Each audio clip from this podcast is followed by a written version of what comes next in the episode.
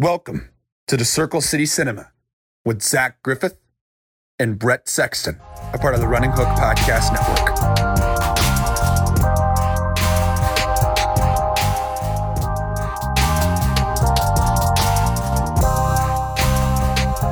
All I have for you is a gesture and a word. Tenet. it's time, Oh. Bret. It's, it's time. is.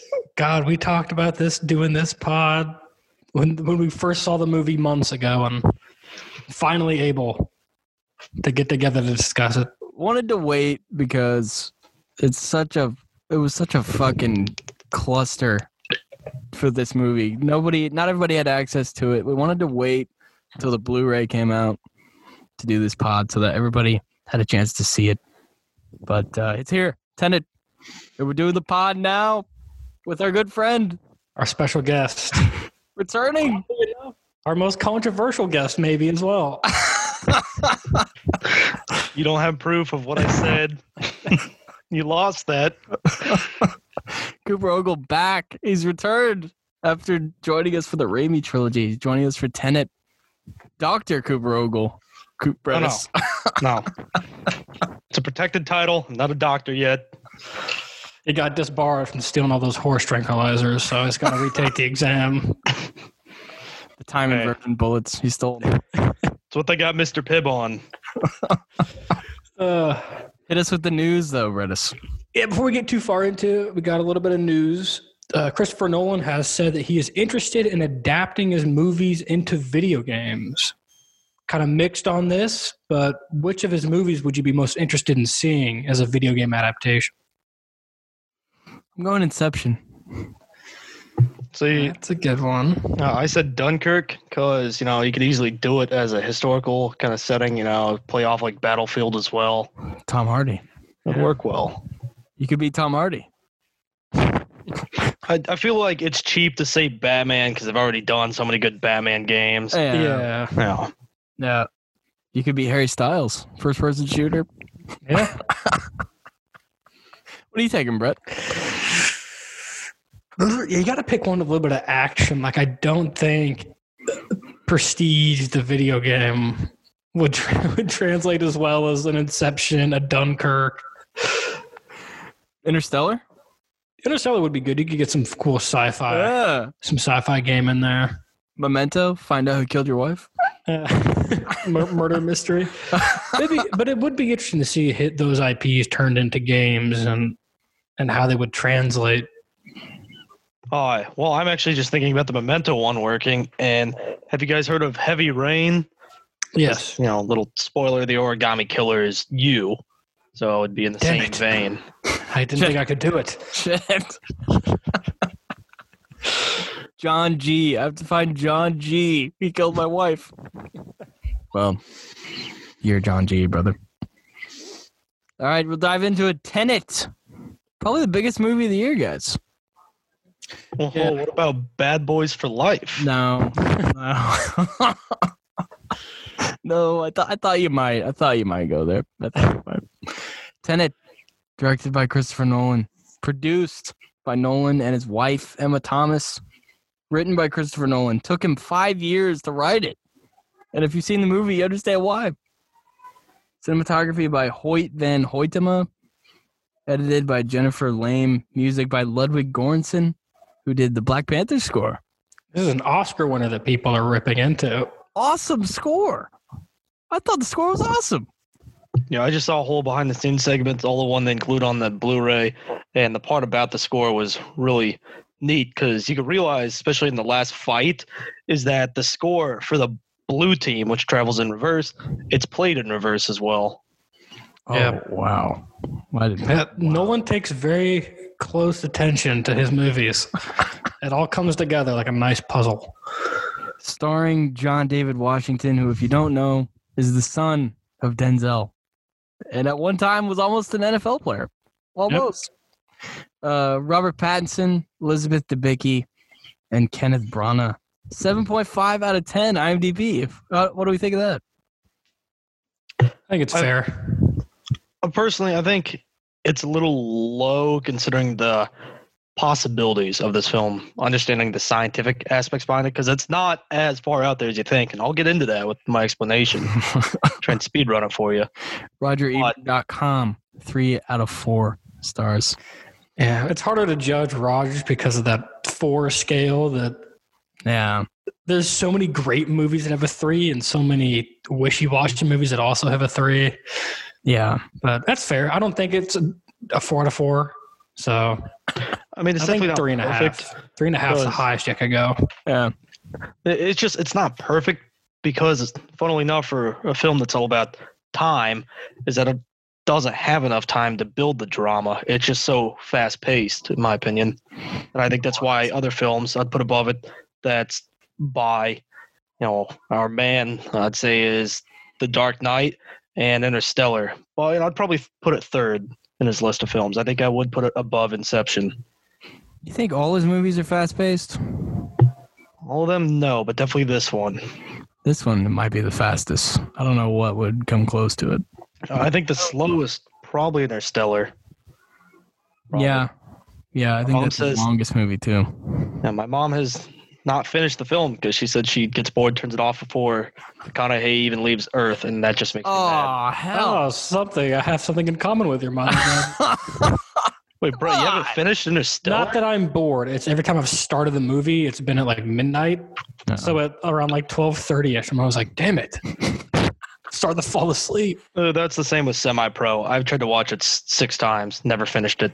But Wait. yeah, one one day I got to sit down at a reasonable hour and watch it. So Matthew McConaughey farming puts you to sleep? I'm shocked. I know. I'm driving through cornfields every time. I'm like, "Damn it!" Getting tired again. Can't Well, believe- see, there's a special thing I do in watching films, and it's called drinking, and you should try it.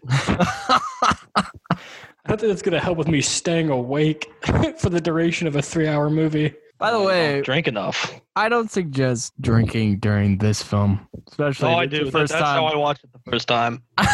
Damn Four it! beers deep in an hour. Damn it! Made it easy to understand. No wonder you rewatched it. I just rewatch it. Yeah, right now, it honestly, rewatching is kind of fun because the parts watching it sober that I would consider harder to understand were easier while drunk, and the parts I thought were harder to understand while drunk were much easier sober. Science. Kind of neat. Okay, spoken like a true madman. Science.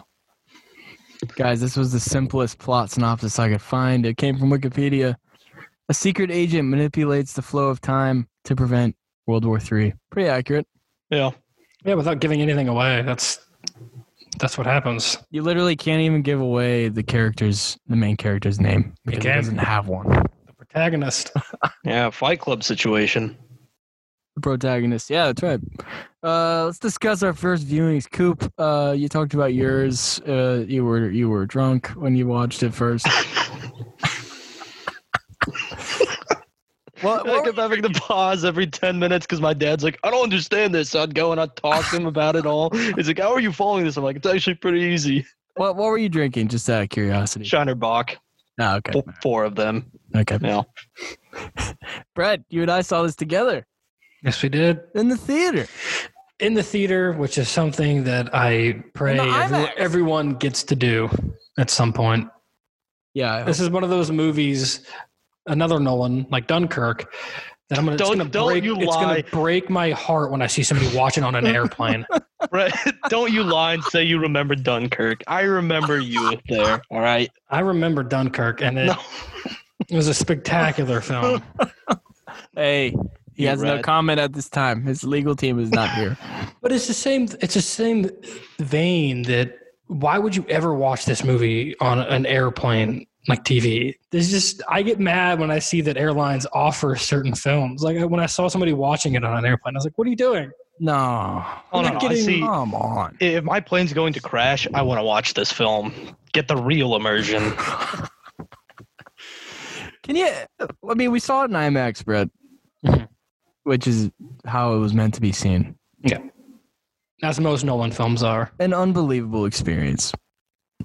To say the very least. Now, not being in the theater for a long time definitely contributed to the experience, but I think it would have been great anyway. I agree. Awesome. It was awesome. Yeah, I mean, when you really think about it, there's a very select handful of movies that absolutely require an IMAX theater. Every most movies can benefit, but some that demand an IMAX viewing. There's very few films each year that do that. This is very easily one of them. It was tailor made for it, as Nolan does with any film he makes. He loves that IMAX. Loves using miles of IMAX reels. oh, we'll get to how much he used for this one. We'll get to how much he used. Uh, it's Right. actually neat uh, going through the some of the special effects on this film is that they talked to the IMAX camera developers so that it would actually shoot in reverse. So you know when you play it back in theaters, you know, be forwards, but they had to completely redesign how the cameras filmed. That's only a luxury that Nolan can get. I'm gonna go talk to the IMAX guys. Tell them, tell them to do it my way. Bret, can you explain uh, my reaction when the building blew up twice? Oh God, we we'll get into that again in best scenes. But if you have seen the movie, towards the end in the big military operation, it's built up. You you know what's going to happen when you see two soldiers with rocket launchers, one inverted, one team not inverted, shooting at the exact same building. You know what's going to happen, and you can't believe it when the building gets blown up and then gets reassembled in the exact same moment. And it just perfectly sums up how much fun it is to just watch this movie unfold in front of you. Because at that Yeah. point, I knew I was fucked.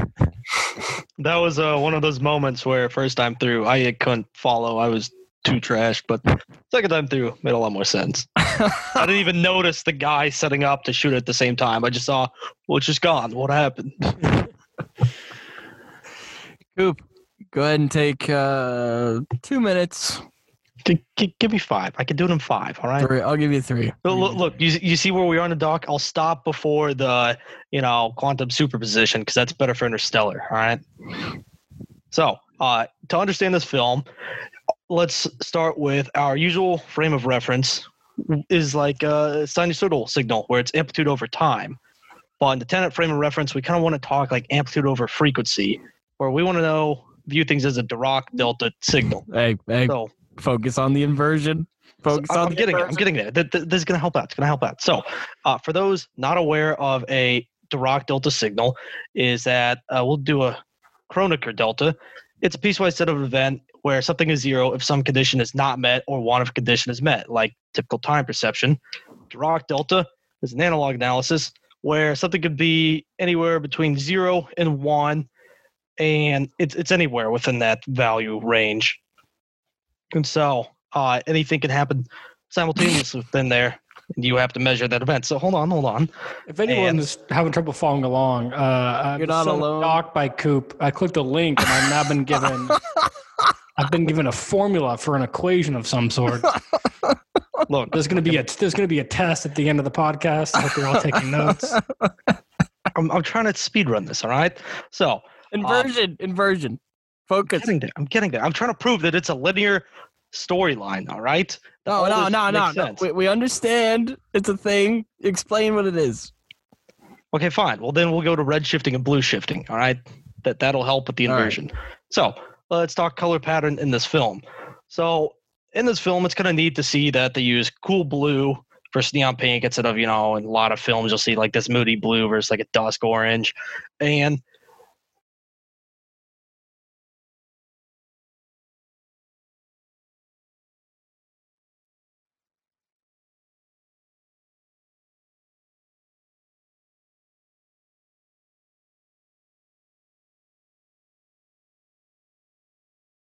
of, but to undo the shooting. And so you'll see that his character's tied up. He's in the red light. Those who are going in reverse are in the blue light. And so red shifting is when a wavelength, you know, slowly loses energy and shifts towards infrared light. And um, gamma waves, you know, are the same items. They kind of move away from us. Um, you see that this is common with looking at planets through telescopes. That's how we know how far away they are. If the light's kind of red shifted versus blue shifted, is that the wavelengths move towards a higher frequency. They become compressed, and you can find the uh, bumper stickers that show this, where if you're driving too fast into something, it changes from red to blue. So you're too close, too fast. It's moving towards us quickly. So you're thinking this kind of a hard concept. Maybe you've never really realized before, but you have. Whenever a siren comes towards you, you know, it's really quick on you, then it's just gone really quick. You hear it kind of slowly fading out, even though it just passed right by you. Otherwise, this whole red shift versus blue shift is known as the Doppler effect. And so that's what we're dealing with in this film. Is that the protagonists, once again, and you also see in the red teams at the end of the film, they're moving forwards in time, they're moving away from us and our viewpoint as they continue forwards, and the reverse is moving towards us. But uh, by moving forwards, he's forwards for him. He's kind of moving backwards for us in a point, and um, thus has higher energy and is blue shifted. So it kind of sounds backwards, I know. By moving forwards, you know, he's moving backwards. We have to remember that it's played in reverse, so thus he's moving forwards for us. So that's an easier way to kind of view the film, in my opinion, because you have to view it from two frames of reference for the same time event, which is what I was trying to get to with the Dirac delta functions, is that you have all these different events at once, and by using, you know, superposition, you know, you're measuring this event, and that by measuring it, you've changed the event, even though it is all the same function with different inputs, where you get different outputs for it, but it's all the same function. And so it should be viewed as the same according to us. We're not used to that. By measuring it, we've changed the output. So when you were texting us that you were following this film very well, Yes. how many beers were you? Um, how many? Uh, about two. I think the first time I started texting you, which, well, let me look at those texts because I had some interesting thoughts on this. Uh, Bret, am I wrong? He said he's following it very well. He did, but I, I, yeah, I think especially on the second viewing, it is easier. So the future essentially Yes. is sending objects back, which become inverted. And so when you're inverted, you're moving backwards in time, but from your perception, you're moving normal. The best example in the movie is when John David Washington goes inverted and drives the car, and we see that whole highway chase scene from a different perspective. Because when he walks outside, you see how air looks like it's moving backwards, but he's like almost relearning how to walk. Essentially, we were watching everything that's inverted objects or people on rewind. A good example is uh, like a puddle of milk becoming ice cream. We're watching that just in reverse. That's really it. The future's trying to kill the past, Yeah. And that's kind of the essence of the whole World War. But yes, Cooper did the science, and I can and I can back him that he did in fact he did the research. he did do the research. So- For those wanting to know more about a similar topic, because the film is all about reversing entropy, is that there's a short story by Isaac Asimov that talks about it called The Last Question. And it's really neat viewing about can you reverse entropy or not. So going into this film, I thought it was easy to understand because I thought of time travel in the same exact way that Nolan had, in that you do not have alternate universes, you have alternate timelines of the same event. They're branching off. And that it's a matter of can you rewrite this? So for this film, what you need to understand is that our protagonist is both the beginning of this timeline and the very end, where it's all the way back to the beginning when this explosion happens in the you know the USSR, all the way into the future, decade, decades from now when they decide to make this Tenet program, and that the antagonists they don't realize they think in their own world that they are the conclusion of this timeline, but they're actually in the middle of it because they cannot see the bigger picture. And so that's why you don't really have any paradoxes, even though you might think that you do. And in fact, if we get into paradox, it'd be really cool because the guy who was one of the script leads on this, um, Dr. Ken Thorne, Right. Yeah. uh, he helped out a lot. He was another producer on on Interstellar. Interstellar. Yes, so you saw my whole write up of that, which Yeah. Yeah. I'd want to talk more on Interstellar about him, but uh, he believes that essentially through the viewing of a lot of these various what we call um, hold on, hold on I, I gotta look at the term, gotta get it right. And I will Right. say real quick, just to point while you're looking that up, you speaking of the paradoxes. One of the big ones for the whole movie that you that gets mentioned at the end is the grandfather paradox, which is what Cooper was pretty much describing. Which is Right. what came first, the chicken or the egg, which is super cool to look into. I think a lot of people will after they watch it. But And in fact, they talk about that in the Wikipedia article for Dr. Thorne, where uh, one of his research he's doing at Caltech with, you know, LIGO gravitational waves, and he theorizes that that's not a big issue. That these closed time like curves is what they're called, where you know preventing backwards time travel is that. Um, I'll read a little excerpt from their Wikipedia. Um, if his results can be generalized, they would suggest that none of the proposed paradoxes formulated in time travel stories can actually be formulated at a precise physical level. That is, that any situation in a time travel story turns out to permit many consistent solutions. That kind of goes back that Dirac delta function, where it's all a matter of measuring the output. So a lot of science, but I think it's I think it's necessary to talk about this movie because And most importantly, above all else, after the sciencey shit, follow the advice of uh, Poésy's character Laura, who is the scientist that John David Washington meets, and she tells him what she's talking about inversion. And this is a good way to watch the movie, especially the first time. Don't try to understand it; just feel it. Just That was- enjoy it. that was Nolan basically telling the audience, "Look, you're gonna have to watch this twice." Just enjoy it. Uh, I- I'm going to say the opposite. You know, really think about it, try and figure it out. You can always you watch a movie twice. Yeah, let you know when rewatching it if you were right the first time. So then you could say, uh, "Screw you guys, I was right the first time." So well, one last thing on this topic, and we'll move on. The only way you can invert yourself is to go in one of those turnstile things. Is that the only way? Uh, yes, according to the film, yes. Yeah. All right. That's Which it's kind of neat because that also goes into well, you know, something else that I was talking about here with the um, black holes and other posits that Dr. Thorne was thinking about, where um, there's this thing called a Tipler cylinder, named after Frank Tipler, where um, read a quick excerpt uh, excerpt on it, in which um, you have space-time containing a massive, infinitely long cylinder which is spinning along its longitudinal axis, basically a wormhole.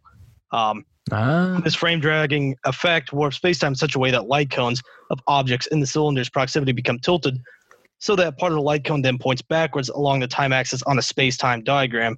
Therefore, a spacecraft accelerating sufficiently in the appropriate direction can travel backwards through time along a closed time-like curve.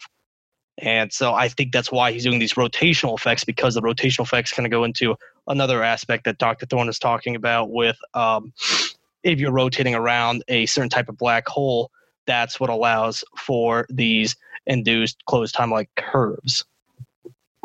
And there's a little bit more into it than that, but it'd probably fit better in a interstellar podcast. there you go. Time inversion, one of the main themes of Tenet. Uh, Brettis, tell us a little bit about the historical aspect of this movie.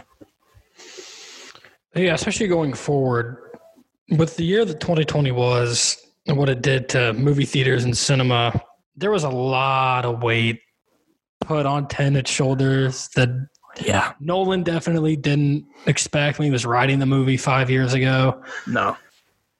But in a time when every movie was getting delayed, canceled, put on hold, whatever you want to call it, Nolan was pushing and putting his foot down, saying, I want this released in theaters. I'm not going to hold off and put it on a streaming service first. This is going to go in the theaters. And he eventually got his wish to be opened up in select theaters in select cities across the country and across the world. And it had a $200 million budget ended up making 363 million. and more often than not we would poke fun at that because that is in the red they did not make a profit with that amount of budget Not at all. but it is important to note all the other circumstances and you put in a great note which is once upon a time in hollywood made 374 million in a completely normal year. Granted vastly different movies. One is way more of an action film than the other but two superstar directors featuring phenomenal casts and during the 2020 pandemic one almost matched the other. Yeah. this definitely makes its money back and any other year smashes it but oh, unfortunately God, it's in yeah. the red. But it was a statement that that nolan wanted to make and he wanted to stick by it and i supported that I think this would have made at least 600 million in a regular year. yeah At least. Uh, and I wanted to read this from Wikipedia because uh, it doesn't blame COVID. I know it's Wikipedia, but it, do- it doesn't blame COVID for the financial losses. Here's what it says. Here's what it says. However, it failed to break even due to its costly production and marketing budget. My ass. Those are the reasons why. that's yeah i don't you you just you look at like batman v superman it spent like 400 million dollars Get- Edge. of That's spending a lot of money. Two hundred million dollars is on the low end for some movies nowadays. Look at the MCU, how much they've spent on movies. Hey, you know what other movie cost two hundred million? Wonder Woman eighty four. Yeah. And how much better did this movie look than I wonder- shit? I wonder if they blamed uh, COVID problems. for Wonder Woman. I wonder if they made the same argument. The film make you sick afterwards. There With is a scene I would love Coop to watch, and it's where she's jumps out of that jeep and starts sprinting. I think if Cooper bought a green screen, ran in front of it at home, and superimposed an Iraqi desert, it might look par for par as good. As, You know we can what? make You know, uh, Wonder in. Woman. We can make Wonder Woman 1989 in Coop's basement. could make a lot of films in my basement. but that's a great point. This is just unfortunate as hell for Tenet. This is a movie that deserved to make its money back, deserved to be a financial success. Look, uh, all I'm saying is if you compare this film directly to Once Upon a Time, uh, clearly the difference is, is that Nolan didn't have enough foot fetish shots. That's it. oh, jeez. You're taking shots at Tarantino now. Come on. Come on now. The man likes his feet. It's well known. but you posed a good question too. Does any other director, I'll add currently, have as much pull as Nolan? Yeah, this is your James Cameron note, Coop. I'm sorry. Uh, it's still James Cameron. You, you think that when Avatar 2 comes out, it's not going to instantly smash box office records? Don't lie to me. I don't It's know. going to. I think It's going to. Avatar might have been a phenomenon because I would tell you right now, not excited about Avatar 2. It'll make a lot of money. It's not gonna be. It's not gonna beat out Endgame though. It's not It going will. to do. It won't do better than the first Avatar. I, I will make a shot bet right now. It will. All right, I'll Oh, make that bet. I'll make that bet. Take a shot at ten high. make it a I double. Fine. There's no Uh, way. All right, all right. You, you want another one? You want another one who's done more recent films? How about Michael Bay? All of his films are successful, whether he not critically, not critically, but financially. Financially. Uh, yeah, it's a little bit of a point there, Bret. How many? How much money did the Transformers movies make? More than they oh. should have. A lot. The Last Knight, which is far and away the worst installment, made like six hundred million. Yeah, no, they've all made disgusting amounts of money. But I, I still gotta go. I still gotta go Nolan. Yeah, I think he's one of the only guys who can put out an original idea and make as much money as he does every time. Because that's the thing you have to think about is all ninety nine percent of Michael Bay stuff already has a fan base. Like Transformers already has a fan base before the movies came out. Right. You uh, you want to know the total box office on all the Transformers films? Um, I'm This does guess, include- uh, three billion. uh, this does include the 1986 film, but that only made five million, so you could easily just discount it. Three Um, billion, my guess. Three billion. Bret. Uh, I'll go five billion. Uh, worldwide box office 4.85 Oh, billion. Shit. Tough, tough. Didn't Age of Extinction make like 1.2 or something? It made a shit. It made Probably 1.1 did. billion worldwide. God. Fuck you. Fast and Furious as well. Those made- Dark of the Moon though made more is 1.123 billion. Wow. Wow. Hey, the first one's good. I'll defend the first one. We watched that over the summer, didn't we? First Transformers movie? Yes, we did. Yeah, that's good. It's a good movie. I'm still gonna lean Cameron though. Or not Cameron. Uh, Nolan. We gotta lean Nolan. I know what you're saying, Coop, with Cameron. I, I understand what you're saying, but I got I gotta go Nolan. Well, you said which one has the most audience pull. I mean, I think that counts.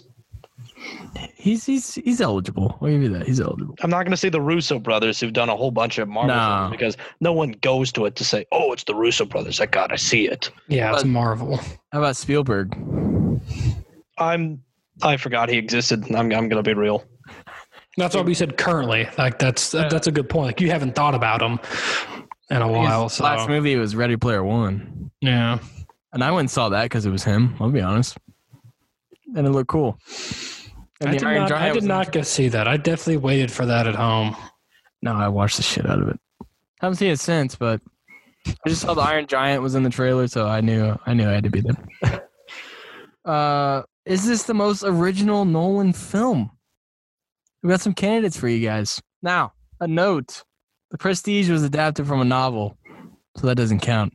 I'm also not counting the three Batman movies, because although he took Batman into a whole new direction, he did not come up with Batman. Could you imagine if he did both? if he just created Batman for Batman Begins, Then he would have as much audience pull as anyone, Coop. that he might be the greatest director of, of all time. No, that that's fair. So Wait a minute, hold on. Who directed Shark Tale? damn you, damn you. A dead man, Coop. A man who hemorrhaged his home. All right, here's the candidates: Memento, Inception, Interstellar, Tenet. I'm going Tenet. Uh, I just want a quick aside. Shark Tale was a financially successful film. I was. Fuck you. But I'm I've gonna have never to said it wasn't. go. Um, he wasn't arguing with its box office. so I'm gonna go for which one's most original. I mean, I guess you could go Memento easily. You know, you could see its influence on, like I mentioned earlier, the game Heavy Rain, and its influence on this film, Inception, where he considers Inception a heist film. This one's his spy film that he wanted to make, and I think if he hadn't made Memento first, those films would not be so special. And also in Interstellar, they all play off Memento. Where do I like these stories well the Memento? Yes, but I think Memento is his most original. Brettis? Uh, dude, I don't want to pick Memento as well. I I would go. I I could see an easy argument for this. For for uh for Tenet being his most original, I'm going Tenet. but I don't know Inception too. Just it seems so simple after like in hindsight, twenty twenty, like a dream within a dream. But until he makes that execution on it, it's like how has this not been made before? Right. I mean, when we saw in the theater over the summer, it was pretty. I mean, he's definitely pretty well. he's got to be one of the most from a big grandiose hollywood standpoint the most original filmmaker He's in he's, recent history He's a jewel.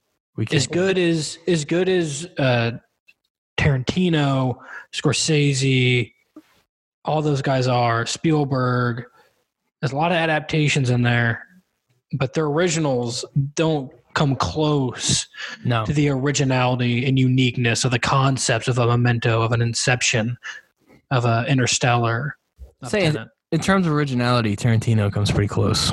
I know he adapts some stuff, but yeah he comes close. See, I'm gonna go a little different from you, Bret. I'm gonna say that um, Nolan is original in his plots for his films, but the concepts themselves are all pretty much the same between Memento, Inception, Dunkirk, Interstellar, and Tenet. In that it's just a cyclical amount of time, and it's a matter of how much you want it to be forward-facing, reverse-facing. You know, all based around the same event. Which frame of reference are you viewing from? Once you see that, it's neat to see him repeating it in different aspects, and so it all feels like they are different films that because they are, even though it's all the same concept. I mean, from that standpoint, yeah, every movie technically, there's a lot of arguments in film academia that every movie has been made. Every type of story has been made already. It's just different versions of that story. So, I mean, to that point, yeah, that's true for everybody. If you My follow I, I'm same just saying he relies on his own concepts more so than others. You know, it, it seems like he deviates heavily, but I don't think he really does. I think he just gets better at telling the same story with a different set of actors, My which I, I'm totally fine with. I enjoyed a lot. My ass. Someone's made Tenet. My ass. Well, no, No, I'm no- saying no that one's he made made Tenet. it himself. Yeah, but the concept of the story and storytelling, every story's been told. Some of them just look very different. exactly.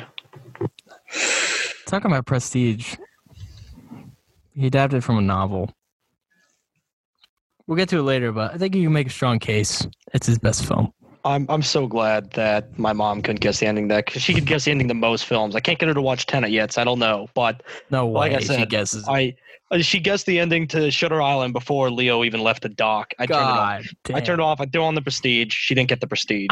Tenet's. Tenet's weird though because you can't guess the ending because there's no big twist or reveal.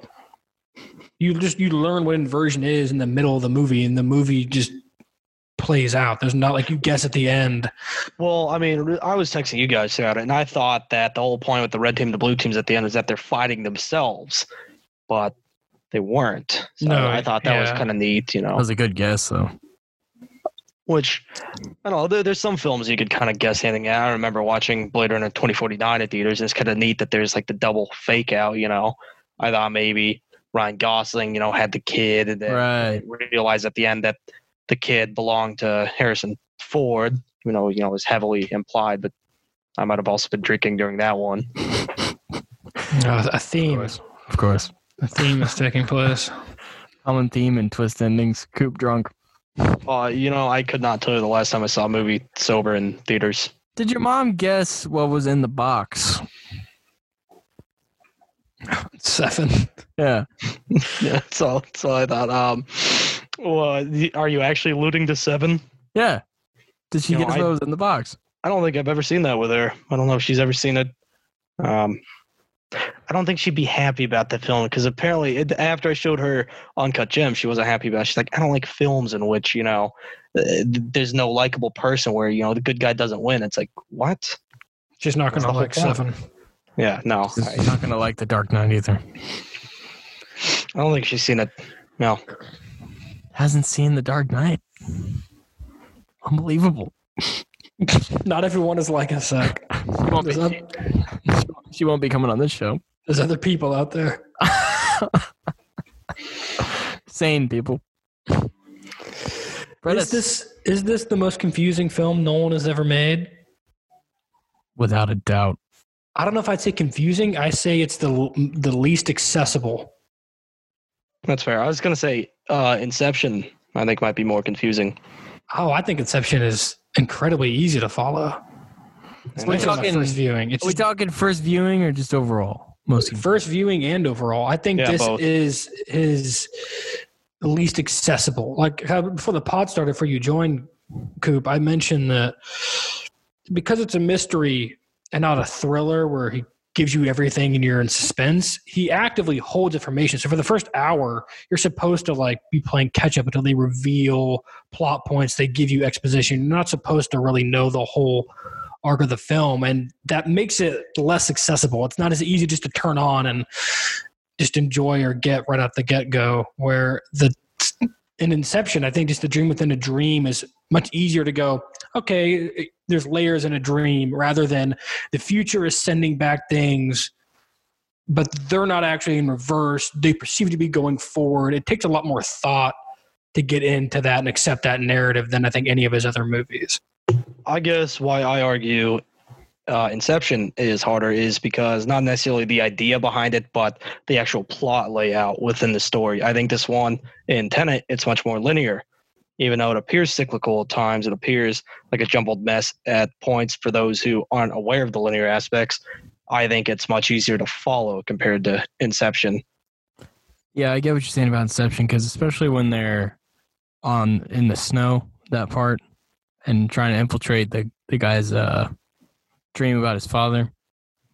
First time I saw that, I was like, "What? What the? F- What? What dream are we in? What planet are we on? What's go- are we on Hoth? What's going on here? Is he dreaming at Hoth? What's, what the hell? It does make Dunkirk a nice middle ground between the two Yeah, it in does. terms of that cyclical storytelling. Dun- Dunkirk is accessible as shit. yeah, it is. you turn that on, you're like, all right, it's a war movie. Here's the good guys. They're trying to not get killed, trying to get home. There's Tom Hardy. Bane in a plane. Who'd have thought? That's actually the tagline on the poster. Bane in a plane. Redis, another note. Some complaints about this film. Yeah, the biggest one I think everyone's heard is the sound design, the sound mixing. I can't hear what they're saying. A lot of reviews were just one star and they just typed in "bwah" as the review.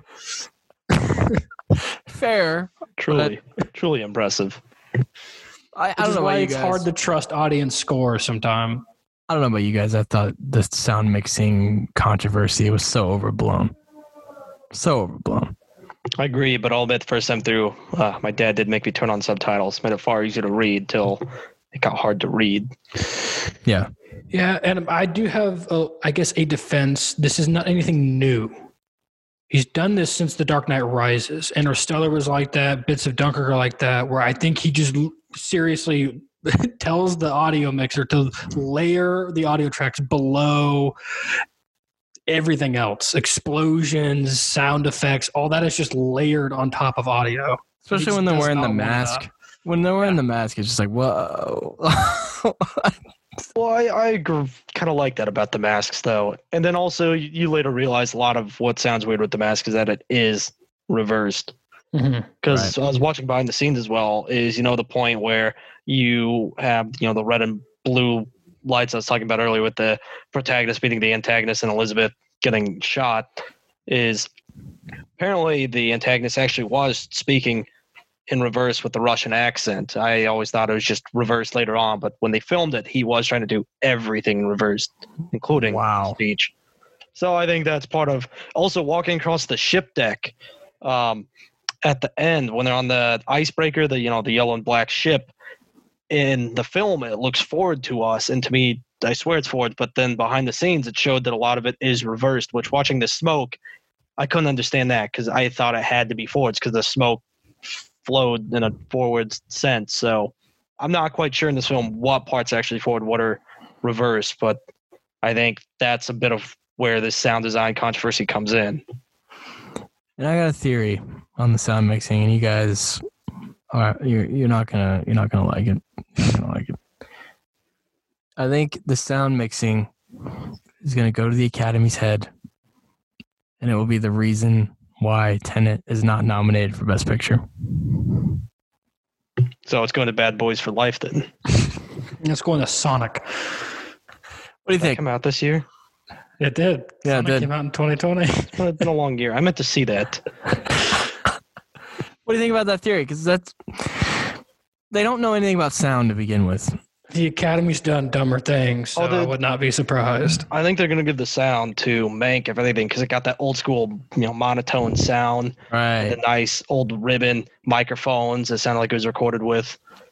It was neat. And they've proven they don't know anything about sound because they combine the two sound categories into one. Oh, they might give it to Cats because Cats is a musical and that's sound. I'm still mad about. You, you saw me the other night watching, you know, Apollo 13, and that they gave in '96 for those Oscars. There were oh, two Oh, Jesus. two movies nominated for you know special effects. One was Apollo 13, and it was not the winner because you remember the winner was Babe. So yeah, the Academy sucks. I love that pig, man.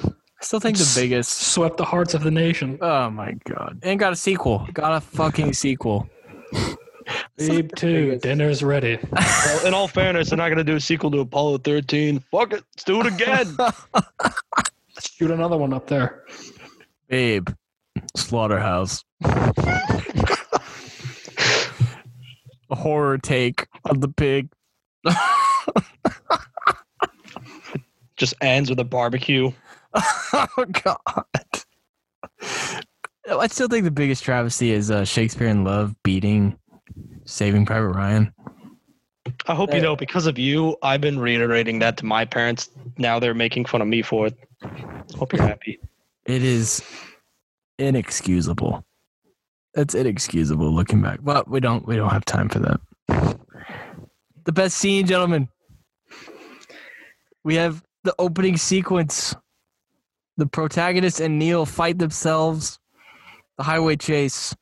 Protagonist and Neil go back in time with Kat, and then the final battle with the red and blue teams. I'm partial. many. I I like the highway chase because that's the part where I really put it together for the first Yeah. time. Especially when you it's get the when you get the second half, when you get the inverted John David Washington, so you get to see the scene a second time from a different perspective. I did, it's so much fun. I mean, my I was grinning because I showed this movie to my dad and my brother. I was grinning when the highway chase scene was coming up. Give us Dean's quote. Give us your brother's quote from from his viewing. Oh, what did I say? I forget what I said now. Well, see, I like also at the very end when you hear Robert Pattinson kind of explaining things, and you know, at this point it was a little hazy film for me, but uh, I really enjoyed the part where you know Robert has to go back to justify the paradox, close it off, and I always thought the movie was based around Washington, but Robert is the actual key, and I thought that was genius that you're thinking that this is a film because you're seeing it through this protagonist viewpoint. That's who it's really based around, but it's really based around um, Robert. Even though the first time, I'm glad you brought up Pattinson because the first time we watched this, uh, and you see him in the beginning with the red, uh, like lanyard on his backpack when he saves, when he saves the protagonist in the opera house. Even though I didn't know fully understand what was going on, I've I felt it when uh, he turned around at the end and saw saw the red lanyard again. I was like, oh fuck. Yeah, there's like there's certain viewings that have different effects. Like on the very first viewing, the opening sequence, I was giddy. My heart was racing because I was like, now it's hit me. This is a this is a Nolan movie. Yeah. This is Nolan's big movie. I was so excited. The highway chase scene. I I want to show everybody that scene. I want to sit behind them and watch the reaction for it. Like you said, seeing that little land, that little strap, so you Yeah. know who it was back at the theater at the beginning of the film. All of these, or rightfully so, can be the best scene in the entire movie. They all could. They all could. You know, I'm glad you pointed out the strap. I actually I saw it rewatching the ending part now. I didn't rewatch the whole film, and I actually noticed it the first time through it all, and I didn't notice the significance until you pointed it out. So that's kind of neat. Even the first time when I didn't know what the fuck was happening, I was like, "Well, that's pretty significant." That's pretty cool. Well, see, the opening scene to me, uh, I kind of love just because I was settling down on the couch, and I say to my dad, I didn't even get time to finish the sentence, saying, "Yeah, I hear this movie's you know really loud and." Kind of hard to hear at times, and as I'm in the middle of that sentence, gunshots. It's like, all right, we're into this. Fastest opening ever in a Nolan film. It really was. It really was. How about the the fake cyanide? How about that? Oh, his He, face. did, he didn't know it was fake. No. he Oh, did not yeah. know. He was ready to die. Yeah. Yeah, first time through, I didn't understand that it was fake. I thought it was just supposed to be like a failed cyanide, and I thought, well, his face should still be partially melted. Have you seen the, Exothermic reaction. the theory that he died and this was all just afterlife? It's dumb. Yeah, that's dumb. It is dumb. I agree. It's like movies that end with and he woke up and it was all a dream, or like fuck you. It takes any weight the movie had, it just takes it out of it. I'd be okay if they did that with you know Inception. It'd still be a you know fuck you, but at least that, That yeah, that sense. works because the whole yeah the whole movie's about dreams. But Right. Uh, best scene for me, I'm gonna go with uh, when we find out the protagonist and Neil were fighting themselves. That whole sequence. that is great when you get to when they realize that. Yeah, yeah. Coop, what you going with? Uh, I speaking about that is first time through. I should have saw it coming. I didn't say anything. What I almost said when I was watching with my dad is that um, you know, you see Elizabeth jump off the side of the ship. I almost said to him, "I bet that's her." I didn't say it. Really wish I had. and it was a great play off at the end. I- I, Honestly, could guess that was her, but I couldn't guess that they're fighting each other. That narratively is beautiful because the, her character carries the she is the heart and soul of this movie. Whether or not you like that about films, having caring a lot about your protagonist, having emotional weight, she is all the emotional weight this movie has. And when you hear her talk about how she envied that woman who jumped off, how she wishes that was her, and then you find out it's her, that's so poetic. That is beautiful way to tie up that little plot for her. I absolutely, point. I loved Elizabeth Debicki's performance in this, and uh, apparently Jonathan's wife, she said that she decided to cast her because she liked her performance in Widows, which I've not seen, but Haven't enjoyed her in this. Watch Widows. Um, she was great. Um, let's go to the performances since you brought that up. John David Washington as the protagonist. We've seen him in BlacKkKlansman before this. He was great in that. He was great again. brings a bit of his humor. I think he has a very subtle humor that works, and you, you, it shows itself in a, a couple moments in the movie. I got a question for him uh, about him for you guys.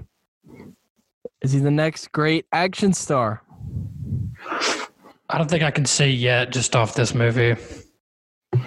I think it's too early to say. I'm gonna be real. Like when I first would see him in films, I'd also get him confused a lot with Chadwick Boseman, and it's like, oh, I love those two, and it's like, oh wait, they're different people. so, yeah, yeah, I haven't quite cemented in my mind yet Get him what I think flip-flop. of him.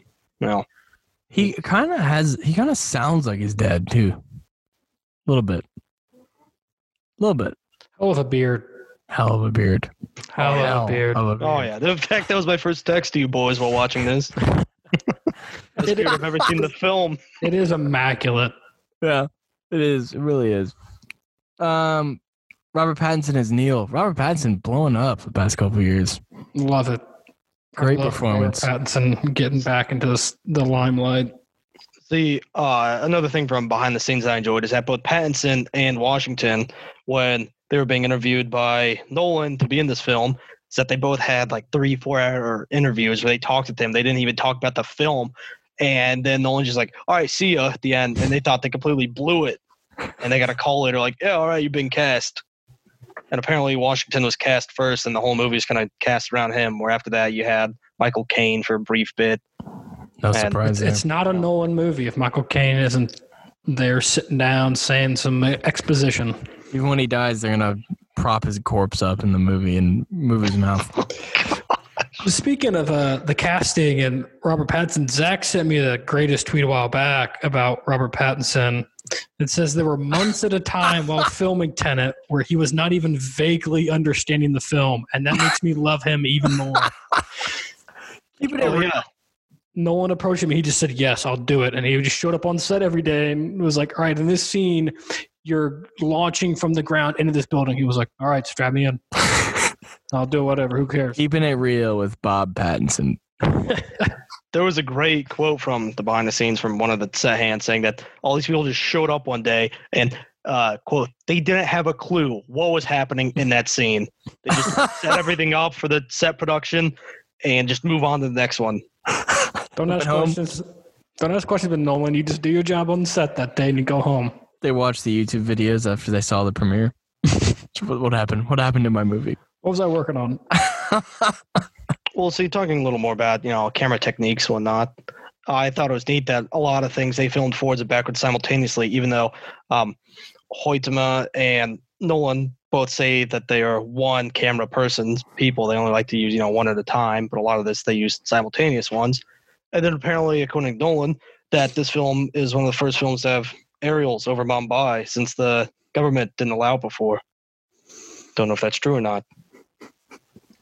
Good old Nolan. You mentioned Elizabeth Debicki, Coop, and I think you make a case. Best performance of the movie. That's fair. Yeah, but it's kind of cheating too, though, because she's the only character with true emotional weight. we don't know. We, true. we don't know anything about Pattinson or John David Washington. They're kept at arm's length the entire film. You get a little bit, a little bit of the motivations for Kenneth Branagh, Yeah. but no true emotional weight outside of, of her character. Is this the first Nolan movie that doesn't feature a dead woman as one of its major tropes? It's a dead man on the other Uh, line. Yeah, I don't think so. I don't think there's a dead dead man lady on the end of this fucking line. what a what a movie! I mean, think about it: Memento, dead wife; Somnia, dead girlfriend; Prestige, dead wife. Batman Begins, Dead Mother, The next two movies, dead girlfriend. Dark Knight, yeah, Dead Girlfriend, Rises. well, I mean, uh, I don't know how you want to score this one. Is that she dies, but they stop her from dying. So, from you know the antagonist point of view, she's dead. So it's a Schrodinger's cat situation, which I could have talked about, but no, you're like, go to do an all two minutes. I Had to do it, Coop. Had to do it. It's all right. I'll get into it in Interstellar. But just, just be grateful if you're a female actress that you don't have to work with Hitchcock. yeah, no shit, dude. Or Weinstein. Ah, that's that's a fact. That's a fact. Yeah. Well, Inception, dead wife. Interstellar, dead wife. He loves his dead wives. What can I say? He's a consistent man. Uh, and then Kenneth Branagh as the Russian Andrei Sator. So What a great Russian accent. For the I, I'm going to talk a little more about another behind the scenes thing that I really enjoyed about it is that apparently he was supposed to be much more brutalist, Russian oligarch type, and that the costume designer actually went to Nolan and told him, hey, we could keep that billionaire aesthetic, but let's try and bring him down to earth a little more, which I think, you know, the cancer reveal in the end, this kind of family man where it does give him a little more heart, I suppose, makes him a little more enjoyable versus Nolan, who originally wanted him to be like the Joker, where the motivation for his character is mainly destruction over justification. Uh, yeah, I just thought it was a great accent. I thought he did a great job. Thanks. Zach. That's my take on Andrei Sator. Where does this rank? Cooper mentioned it earlier. Where does this rank among Christopher Nolan movies? Well, I my top three is uh, Inception, Memento, and uh, probably The Dark Knight. So I think I'd have this um, sixth.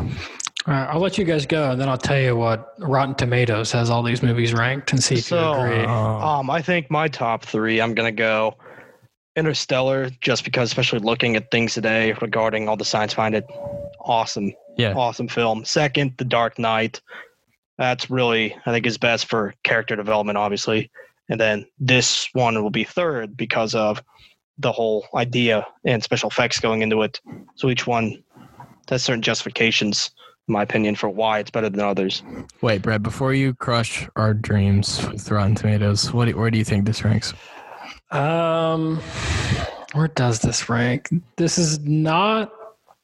It's not his best. Yeah, it's probably not in my top three. Is it above Dunkirk for you? I know you love Dunkirk. I don't know, man. This rat doesn't remember Dunkirk. I really love Tell Dunkirk. me you love it. Uh, Above the Prestige? I, don't, I see. I've tried to decide how, which one I enjoy more. I probably need to watch Tenet a couple more times to match with some of these other movies, but it's not in my top three. No. I'll, I'll leave it at that for now. But now I'll go to Rotten Tomatoes. I had Rotten to pull Tomatoes doesn't matter. They did not like Spider-Man 3. It doesn't matter what they say. I think it What they say. boosts their opinion. No, no. But I had to pull up a separate page because they didn't have Tenet ranked yet, and they have the top ten. And Tenet is not in the top ten. Oh my god. For Tenet, him? Tenet got a seventy percent on Rotten Tomatoes. Some things they don't understand. They don't understand the film. They don't understand Spider-Man 3. Number ten. This might hurt Coop. Interstellar. Oh! A They didn't understand it. Two percent. It's okay. They, they were too stupid to understand it. It's all right. Number nine. That's dumb. The Prestige. Seventy-six percent. Above More in- proof. uh, what? More proof Why- they're too dumb. Behind But they put- Insomnia? Look, if they put The Dark Knight Rises above The Prestige, It's you a know, I'm, I'm going to joke. be upset. It's a joke. Number eight. The Following or Following. Eighty-one percent. All right. Actually, what is that film? I haven't heard of that. that was his his first. Yeah. It was good. It was good. definitely his most contained when you think about it. Like nothing crazy and grandiose about Buildings the film. blow up twice. Yeah, about following. Uh, number seven, Batman Begins, eighty-four percent. Let's be real. He can make a film of himself just eating cereal, and you know we'd watch it. Yeah. Number number six, Inception, eighty-seven percent. Number six. Now, number six and number five are tied. I will oh, mention Oh, that. all right. Number five, The Dark Knight Rises, eighty-seven percent as well. Eat shit. Insomnia's in the fucking top four. Number four, Insomnia, You gotta be- ninety-two percent. What? I enjoyed it, but not that much. It's 92%. bottom for me. Yeah, it's a great film, but bottom shelf. know- Okay, motherfucker. it's got to be Pacino. That's it. You want to know what they're looking at? Number three, Dunkirk, ninety-three percent. Ah. which is also tied with the number two spot, Memento, 93%, which leaves the number one spot to Dark Knight, 94%. No, the sound design of Dunkirk by far number one. Goodness, that is just Yeah. Yeah. beautiful sound design. Hey, guess what? Uh, lost Best Picture to Shape of Water, though. Yes, it did. No disrespect to Guillermo del Toro, but Oh, yes, disrespect. but Dunkirk did not need to lose out to that underwater. Yeah, I'll take it back. No Oh. disrespect to Guillermo. Major disrespect. Yeah, you the- came out hot there. The on Academy? Guillermo. All right, I'll, I'll take it back. I'm sorry. He's a great director. All disrespect no, no. to no Guillermo del but Toro. best film that year should have went to 2049. All right, Blade Runner, 2049. It's a take. It's a hot take, but I like it because it was better than what won. Yeah. Yeah. but I just thought it'd be interesting to throw in there. We know that obviously Rotten Tomatoes is not the end all be all, but it is fun to see what these quote unquote credited sources and fan sources have these movies ranked. Insomnia fourth. Let's see what these critics think when I put a gun in their mouth.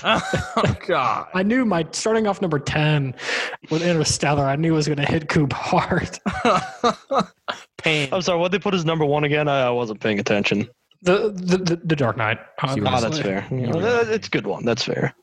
Yeah, I mean, you knew. You knew that was going to be number It's a one. That, cyclical please. approach, is what I take. Because I put Dark Knight at number two, and Interstellar at number one. So when you wrap them around together, it follows, just like their line. It's, well, it's linear.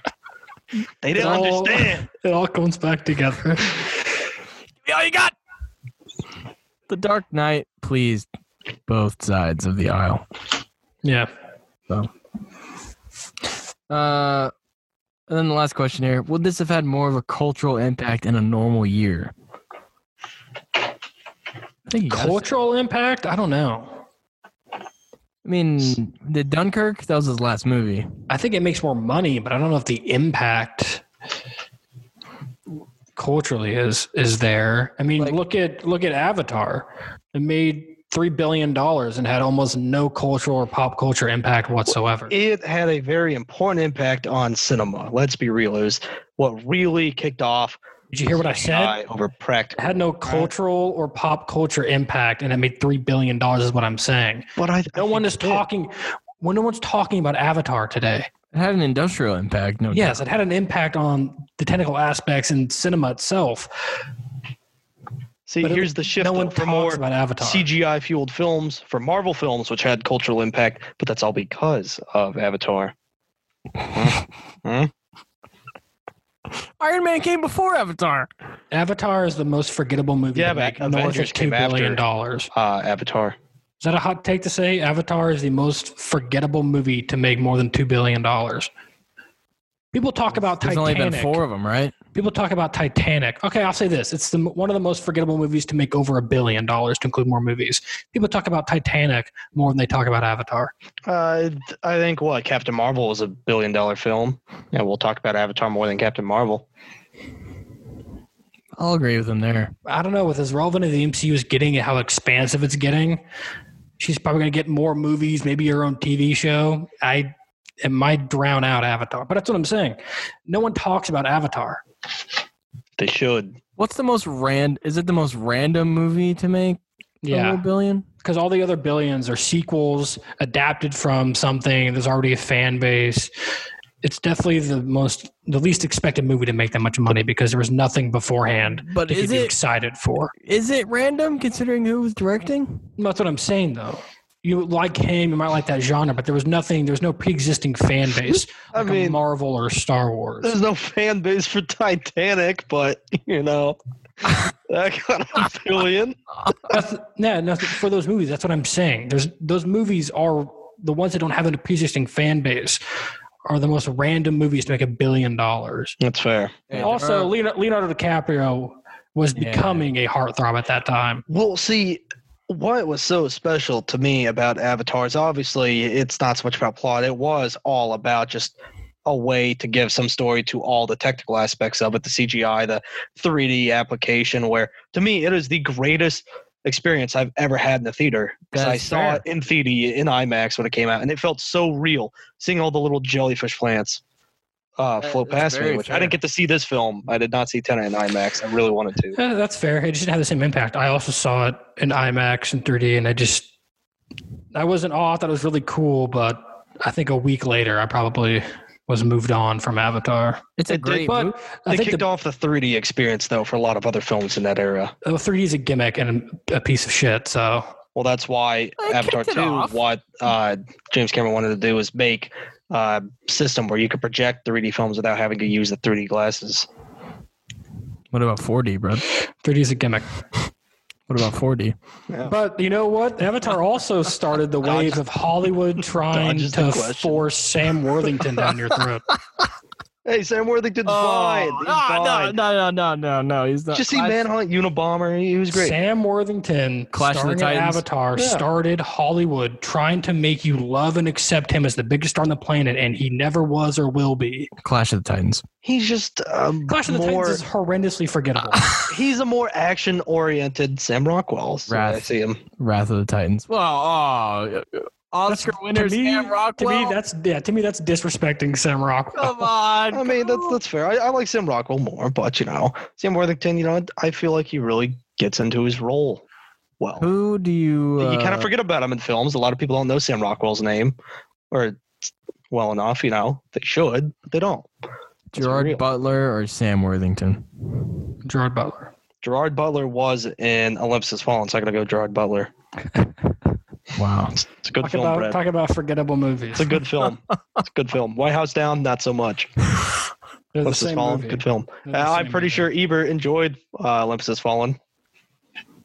Why don't you ask him? Oh wait, You know what? I'm checking. I'm checking right now. we'll never know. Josh Duhamel.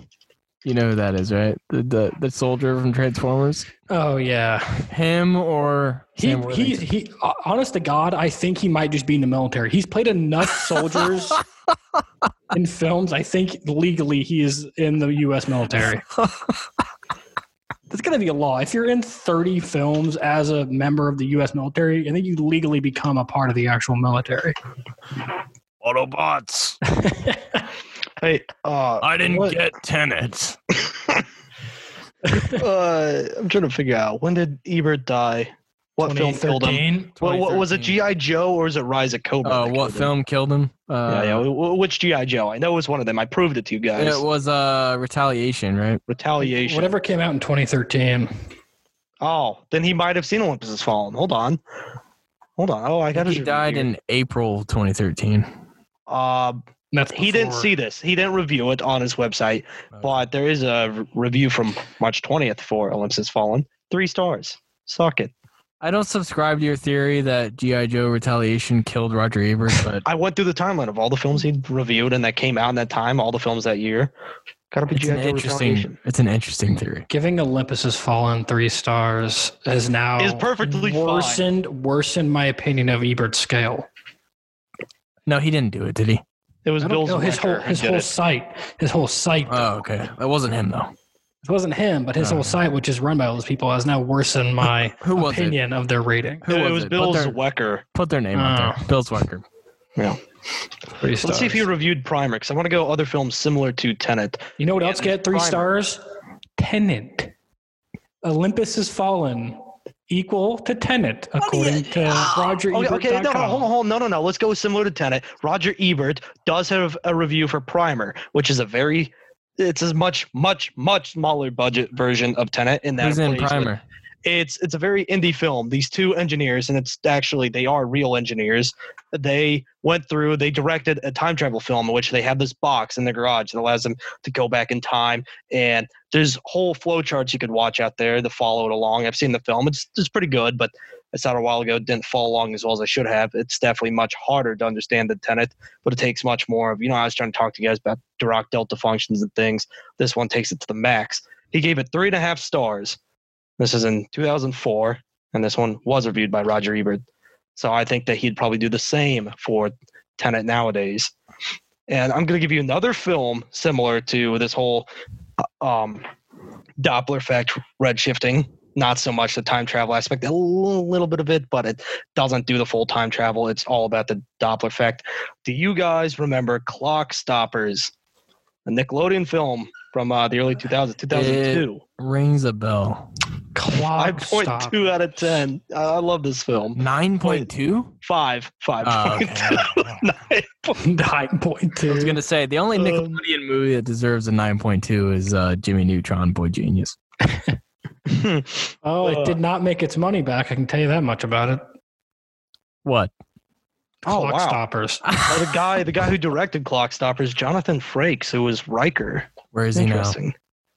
Where is he now? I'm doing Star Trek things. Eh, you know, this is a way off topic. You you want to know who I hope never directs again? Josh fucking Trank. Oh, who's that? Josh Trank directed the Capone movie. He directed uh, that movie Chronicle. Oh no, not Kong. He directed the Fantastic Four reboot. And you know what he does, Coop? You know what he does when the critics slam his movie? Blames the studio. Every time. Blames the studio. I I was gonna say Shane Black. I don't like Shane Black because of what Every he did Iron. Man three. You know, I love Iron Man so Josh much. Josh Trank can. Uh, do you guys? Did any of you ever see Project Almanac? It's another indie film. Heard of it.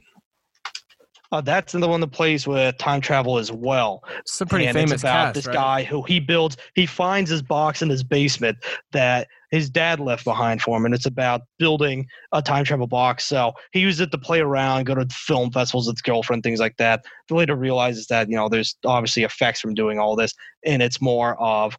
Uh, is it really worth doing time travel, dealing with all this? Can you really undo mistakes when it leads to other issues? That's kind of what it plays with compared to Tenet, where Tenet's more about, hey, let's undo this task, let's go into the future, but we got to redo this task in the future, where we can't change what happened in the present or the past necessarily, while we can change how it's perceived. So, So, Project Almanac, I think, was kind of interesting if you enjoyed Tenet. that's a pretty famous cast too, right? Uh, well, let's see. Produced by Michael Bay. Uh, It's uh, Jonny Weston, Sophie Black Dahlia. The, the, no, No. no, The answer is no. Johnny if you- Knoxville. Going back a minute, Josh Trank. If you Google his, him and his movies, Josh Trank catches. you've got Straight. Big Fan 2009, Chronicle 2012, Fantastic Four 2015, Capone 2020. No image, but a little farther to the right is Fantastic Four 2. Oh, You cannot be telling me, especially with Marvel having the rights no, now, no. that they're letting him make another one. that shit got buried. Well, No all. I see on IMDb for him is that he's a writer for The Rise of Theodore Roosevelt, an adaptation. The Rise. Fantastic Four 2 film, director Josh Trank. Is that the uh, tenth Star Wars movie? Star Wars: The Rise of Roosevelt. Could be. Also, I just in the people who people also ask section, one of the questions was why did Fantastic Four flop? And the immediate first line says, "There's never been a good Fantastic Four movie." I still want the 90s one to be released. It can't be worse than 1994 is the 2015 Fantastic Four. Release the created with the 94 sole intent of keeping the IP under Fox's ownership. Ridiculous. That's also what it says. There's never been a good Fantastic Four movie. Oh, that's I just think it's a joke when you make a bad product and you blame your boss. every time. Yeah, just fuck off. It's like when Char- the Charlie's Angel reboot flopped, and the director was uh, going on about how the movie flopped because misogynist men didn't want to go see it. And I was like, no, no, no. Well, if you blame, Hold on, I heard the same exact excuse for the new Ghostbusters. Yeah, I it's like, no, no, no. not, No, no, no. If you make a bad movie, people don't want to see it. look, That's how that works. No, no If one you- talks about Alien with a fantastic female lead. right. Look, if it you, was a good movie. if you have a good track record like Fincher, who disowned Alien Three because of studio interference, then I'm I'm inclined to take your word. But when you're Josh Trank and you've made shit over and over again, and you there's a pattern here of you blaming the studio every time, Wait, I'm not gonna believe you. Look, maybe, look. maybe I'm the problem. Hollywood, if you're listening, all right, I haven't directed any big films, but in another sense, I have a good track record. All right. All right. Give me a chance. Just give me a chance. Give me a chance. What about my uncle? Give him a chance. Yeah, Did you? good. I said get out of the car, and he wanted to be all high and mighty, so I shot his ass. Hey, bro, you got to make that cool film I was telling you about using you know the machine learning for the faces. The horror film. I think it'd work out well. Um, Summer 2024. I'm totally lost. Where are we in this podcast? well, before we move on to the final section of fun facts, I want to pause posit this question to you guys. We've been talking about time travel. Is Back to the Future the best time travel movie? So no, Coop, you're, you're not terribly high on Endgame. No, I'm I not a- Endgame. I'm not a It's big. dumb. It was a cop out. Back I only like Tilda Future- Swinton's scene there. That was neat. What do you think, Bret? Not a big Back to the Future guy. Ah! I did enjoy all the little fun Easter eggs people find in Back to the Future, and I do enjoy the films. You're killing me, Bret. You're killing I mean- Robert Zemeckis. I saw. I've seen the first one twice, I think, and it's never made me want to watch two or three. You killed me. well, three's not quite as good. That's what I have heard about about three. Terminator 2, does that count? Time travel? Yeah, I think it counts definitely, and that's probably my favorite. That was one of my favorite action films for the longest time. But I gotta go Die Hard over that. The first one, too. First one. Best time travel movie. Hot Tub Time Machine Two. Wait, they made a second. Yeah, they did. You bet your ass they made You bet your sweet ass Hollywood made a second movie. no, no, no. You know what? I enjoyed the first one. I'll give it. You know, I enjoyed the first one. Did but you enjoy it second- enough to get a second one? No, no. Oh, Jesus. Well, what what are the best on IMDb? Let's let's see if we can find an article. Maybe probably fan made. Well, Let's see, what this, let's see what Collider thinks. 15, they've got Primer. Coop. Hey, Hey! I told you. 14, The Terminator. A little low. 13, About Time. All right, that was a good movie. Yeah. 12, Back to the Future Part 2. Okay. Hmm. Do you want to watch it now, 11, Bret? No. 11, Idiocracy. Huh. 10, I guess Looper. That, that doesn't really count. They don't deal with time travel. They don't deal Oh. with time travel at all in Idiocracy. Number 9, Harry Potter and the Prisoner of Azkaban. That's number, fair. number 8. number 8, Star Ah. Trek. No, no, no, the 2000 Prisoner of Azkaban counts. It counts. 2009, to the reboot of Star Trek at number 8. Okay. Number 7. I did enjoy that a lot. Actually, it was good. It was You know Number what? 7, 12 Monkeys. nice. I've never seen it. Number, it? number I've 6. seen a lot of love for it recently on a lot of social media. Is there some sort of anniversary for it? Because I've seen a lot Uh, of discussion about I think it turned 25 last year. It. I mean, I'm talking recent within like the last month. Mm-hmm. I don't know if don't people know. are rewatching it or if it's on like Netflix. this is something. not this is not the name of the movie, but number six, Edge of Tomorrow. It's a live, die, repeat. You can try Oh, and yeah, yeah. rebrand the movie as much as you want. It's Edge of Live, Die, Tomorrow. I think so. Well, it's because they're trying to Great you know translate the Japanese name from the manga, which I thought that was a good film, but the title it's made it confusing as hell. That was bad marketing. Number could five, title. Bill and Ted's Excellent Adventure. Number four, Planet of the Apes. All right. Did they have time travel? Does that count? I guess No, it's it- the no, it's the that 1968 film now. I see that here on the list I'm looking at. They put it seventh, but that doesn't count. Number two, Terminator, or number three, Terminator Two. All right. Number uh, number two, Groundhog Day. That's All right. like I feel like everyone will think of that when they think of it's like time loops. And number like- one, they have the first Back to the Future. Bret's going to go watch them all, Coop. He's going to go watch all three of them. No, He didn't even finish Shark Tale when we had a chance. You know, I've seen Shark Tale before. He's going to watch film. it again. yeah. Like again, we keep throwing that word "good" around too too lazily. It's gonna lose its luster. Oh, hey, did you say Arrival in your list? Because I got Arrival on this one. I can't believe we forgot Ooh, about that. Denis Villeneuve. yeah, that article did not mention Arrival. That's time travel? Or Interstellar. You know, both are very relevant. This next article I clicked on immediately lost me. It had the top 30. Number 29 was Men in Black 3, so I just closed the article. Not good. I enjoyed Men in Black Three. It was Yeah. good, but I wouldn't put it top 30 time travel movies. That's fair. This one Uh, has Pleasantville. What? Well, See why if you they guys got it. why you guys are doing that? Fuckers. Fun facts. Time Why you Traveler's guys Wife. while you guys are doing that, some fun facts here. Keep looking though. Uh, we talked about Nolan took five years to write the screenplay. Uh, took him over a decade to come up with the main ideas. Uh, delayed three times, as we know. Hans Bredis, your boy, could Mhm. not do the score because he was working on Coop's Dune. I'm so hyped. I got Dune, the book, right next to me. I only read the first chapter. They're gonna- Still- they're gonna- still yeah. more. They're gonna try to get me to read that book, and it's never gonna happen. I don't care how excited I get for this movie.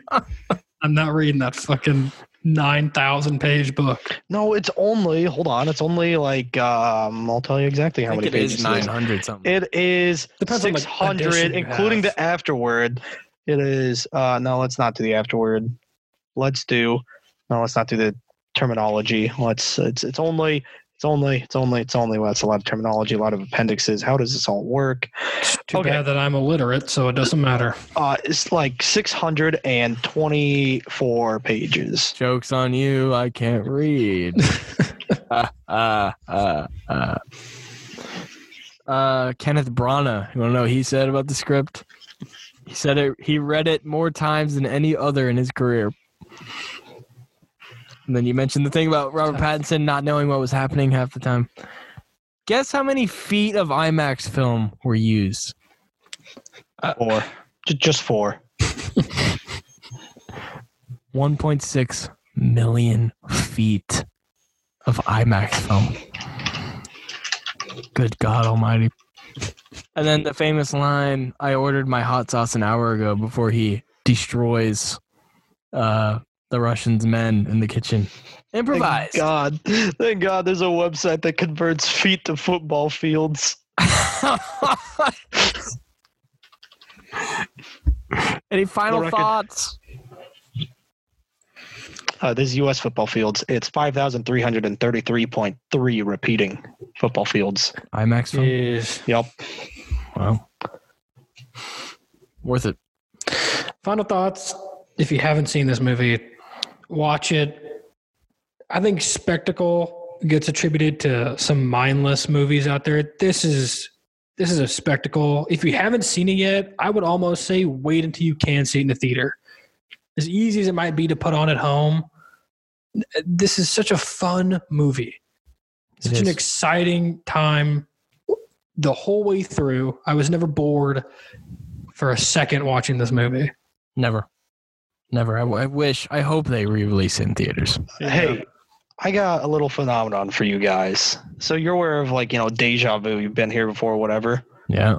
I swear to God, I had a dream months ago about Bret saying that line. I'm singing a Word doc and I had no idea what it was about. But it would have been years ago at this point, And instantly was reminded of all this. And I don't know. It's kind of surreal that we're talking about Tenet with that.